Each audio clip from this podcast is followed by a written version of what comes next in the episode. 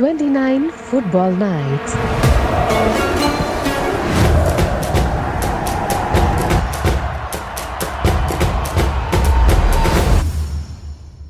പന്തുകളിയുടെയും football ലോകകപ്പിന്റെയും അധികം ആർക്കും അറിയാത്ത രസകരമായ ചരിത്രത്തെക്കുറിച്ചാണ് ഈ അധ്യായം.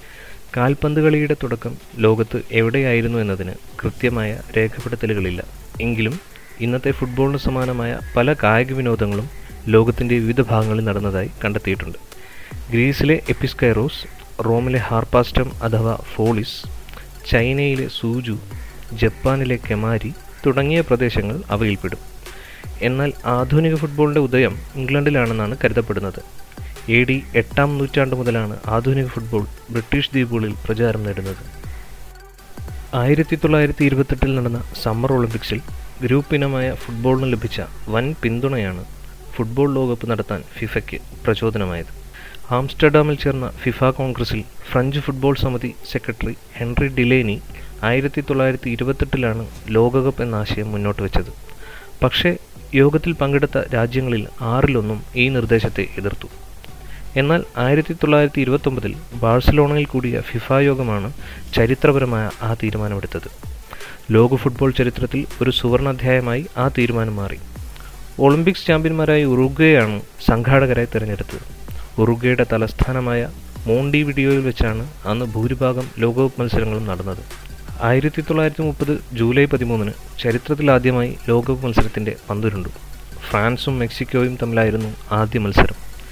ഈ മത്സരത്തിൽ മെക്സിക്കോയെ നാലേ ഒന്നിന് തകർത്ത് ഫ്രാൻസ് ജയം നേടി.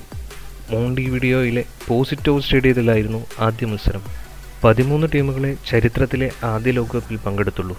ലോകകപ്പ് എന്നൊക്കെ വിളിച്ചെങ്കിലും വെറും മൂന്ന് ഭൂഖണ്ഡങ്ങളിൽ നിന്നുള്ള രാജ്യങ്ങൾ മാത്രമാണ് ടൂർണമെന്റിനെത്തിയത് സൗത്ത് അമേരിക്കയിൽ നിന്ന് ഏഴും വടക്കേ അമേരിക്കയിൽ നിന്ന് രണ്ട് രാജ്യങ്ങളും പങ്കെടുത്തപ്പോൾ യൂറോപ്പിൽ നിന്നെത്തിയത് വെറും നാല് രാജ്യങ്ങളായിരുന്നു. തെക്കേ അമേരിക്കയിലേക്കുള്ള ദുഷ്കരമായ ദീർഘയാത്രയാണ് യൂറോപ്യൻ ടീമുകൾക്ക് തടസ്സമായത്. ക്വാളിഫിക്കേഷൻ മാച്ചുകൾ കളിക്കാതെ തന്നെ ടീമുകൾക്ക് മത്സരിക്കാൻ സാധിച്ച ഏക ഫുട്ബോൾ ലോകകപ്പാണ് ആയിരത്തി തൊള്ളായിരത്തി മുപ്പതിലെ ആദ്യ ലോകകപ്പ്.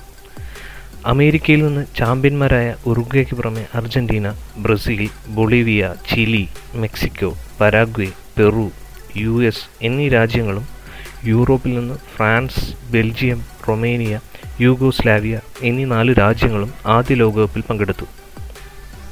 Argentina U S Uruguay Yugoslavia ടീമുകളാണ് സെമി ഫൈനലിലെത്തിയത് ആദ്യ സെമിയിൽ ആറ് ഒന്നിന് യു എസിനെ തകർത്താണ് അർജന്റീന ഫൈനലിലെത്തിയത്. അതേ സ്കോറിന് രണ്ടാം സെമി ഫൈനലിൽ യൂഗോസ്ലാവിയയെ വീഴ്ത്തി ഉറുഗയും ഫൈനലിൽ ഇടം പിടിച്ചു. ഒടുവിൽ ഫൈനലിൽ അർജന്റീനയെ തോൽപ്പിച്ച് ടൂർണമെന്റിലെ ഫേവററ്റുകളായിരുന്ന ഉറുഗയെ ആദ്യ ഫുട്ബോൾ ലോകകപ്പ് തങ്ങളുടെ പേരിലാക്കി ചരിത്രം കുറിച്ചു. ഇറ്റലിയിലെ രണ്ടാം ലോകകപ്പിന് വിസിലൂതുന്നു. ആയിരത്തി തൊള്ളായിരത്തി മുപ്പത്തിനാല് മെയ് ഇരുപത്തേഴ് മുതൽ ജൂൺ പത്ത് വരെ ഇറ്റലിയിൽ വെച്ചാണ് രണ്ടാം ലോകകപ്പ് ഫുട്ബോൾ നടന്നത്. ക്വാളിഫിക്കേഷൻ മത്സരങ്ങൾ ആദ്യമായി ആരംഭിച്ചതും ഈ ലോകകപ്പിലായിരുന്നു. തങ്ങൾ ആതിഥ്യമരുളിയ ആദ്യ ലോകകപ്പിൽ യൂറോപ്പിൽ നിന്നുള്ള പ്രമുഖ ടീമുകൾ പങ്കെടുക്കാത്തതിൽ പ്രതിഷേധിച്ച് നിലവിലെ ചാമ്പ്യന്മാരായ ഉറുഗെ ഈ ലോകകപ്പിൽ നിന്നും വിട്ടുനിന്നു. ഫൈനലിൽ ചെക്കോസ്ലോവാക്കിയയെ തോൽപ്പിച്ച് ഇറ്റലി ആ ലോകകപ്പിൽ മുത്തമിട്ടു. അങ്ങനെ ആദ്യമായി ലോകകപ്പ് നേടുന്ന യൂറോപ്യൻ രാജ്യം എന്ന ഖ്യാതി ഇറ്റലി സ്വന്തമാക്കി. പതിനാറ് ടീമുകളാണ് രണ്ടാം ലോകകപ്പിൽ മാറ്റുരച്ചത്.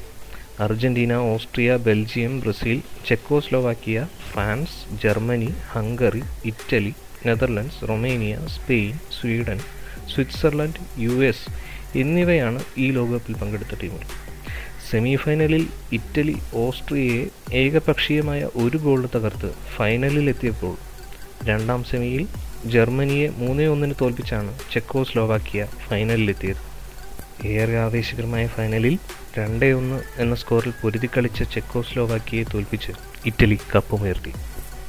ഇറ്റലിയുടെ ലോകകപ്പ് ജയത്തിന് പിന്നിലെ കൊടും ചതി. ഇറ്റലി കപ്പ് നേടിയതിന് പിന്നിൽ പ്രവർത്തിച്ചത് അവരുടെ അന്നത്തെ സ്വേച്ഛാധിപതി മുസോളിനിയായിരുന്നു.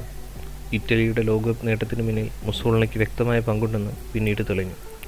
ഇറ്റലിയുടെ കളികൾ നിയന്ത്രിച്ച റഫറിമാരുടെ തിരഞ്ഞെടുപ്പ് മുതൽ കളി നിശ്ചയിക്കുന്നതിലും മുസോളിനി മുന്നിട്ടിറങ്ങി. തൊട്ടടുത്ത ആയിരത്തി തൊള്ളായിരത്തി മുപ്പത്തെട്ട് ലോകകപ്പിലും ജയം ഇറ്റലി തന്നെ സ്വന്തമാക്കി. രണ്ടാം സ്ഥാനത്തെത്തിയത് ഹംഗറിയായിരുന്നു പിന്നീട് ആയിരത്തി തൊള്ളായിരത്തി അൻപത്തി എട്ടിലും ആയിരത്തി തൊള്ളായിരത്തി അറുപത്തി രണ്ടിലും തുടർച്ചയായി രണ്ട് തവണ വിശ്വകിരീടത്തിൽ മുത്തമിട്ട് കാനറിപ്പടയായ ബ്രസീൽ ഇറ്റലിയുടെ ഈ റെക്കോർഡിന് ഒപ്പമെത്തിയിട്ടുണ്ട്. അഞ്ച് തവണ ലോക ചാമ്പ്യന്മാരായ ബ്രസീൽ തന്നെയാണ് ലോകകപ്പ് നേട്ടത്തിലും മുന്നിലുള്ളത്. ആയിരത്തി തൊള്ളായിരത്തി മുപ്പത് മുതൽ എല്ലാ നാല് വർഷം കൂടുമ്പോഴും ഫിഫ ലോകകപ്പ് സംഘടിപ്പിക്കാറുണ്ട്. എന്നാൽ രണ്ടാം ലോകമഹായുദ്ധം കാരണം ആയിരത്തി തൊള്ളായിരത്തി നാൽപ്പത്തിരണ്ടിലും ആയിരത്തി തൊള്ളായിരത്തി നാൽപ്പത്തി ആറിലും ലോകകപ്പ് നടത്താൻ കഴിഞ്ഞിരുന്നില്ല. ലോകകപ്പിൽ ഇന്ത്യയുടെ നിർഭാഗ്യം. ലോകകപ്പ് ഫുട്ബോളിൽ കളിക്കാൻ ഇന്ത്യക്കും ഒരിക്കൽ അവസരം ലഭിക്കുകയുണ്ടായി. ആയിരത്തി തൊള്ളായിരത്തി അൻപതിലായിരുന്നു അത്. രാജ്യത്തിന്റെ സാമ്പത്തിക സ്ഥിതി വളരെ മോശമായിരുന്ന ആ കാലം ഭീമമായ യാത്രാ ചെലവ് ഇന്ത്യൻ ഫുട്ബോൾ ടീമിന് താങ്ങാവുന്നതിലും അപ്പുറമായിരുന്നു. മാത്രമല്ല അന്നത്തെ ഇന്ത്യൻ ഫുട്ബോൾ താരങ്ങൾക്ക് ബൂട്ട് ഉപയോഗിച്ചുള്ള കളി വശമില്ലായിരുന്നു. ബൂട്ട് ഉപയോഗിക്കാതെ നഗ്നപാതരായി ഫുട്ബോൾ കളിക്കാൻ അനുവദിക്കില്ലെന്ന ഫിഫയുടെ നിലപാടും ഇന്ത്യയുടെ ഫുട്ബോൾ സ്വപ്നങ്ങൾക്ക് തിരിച്ചടിയായി.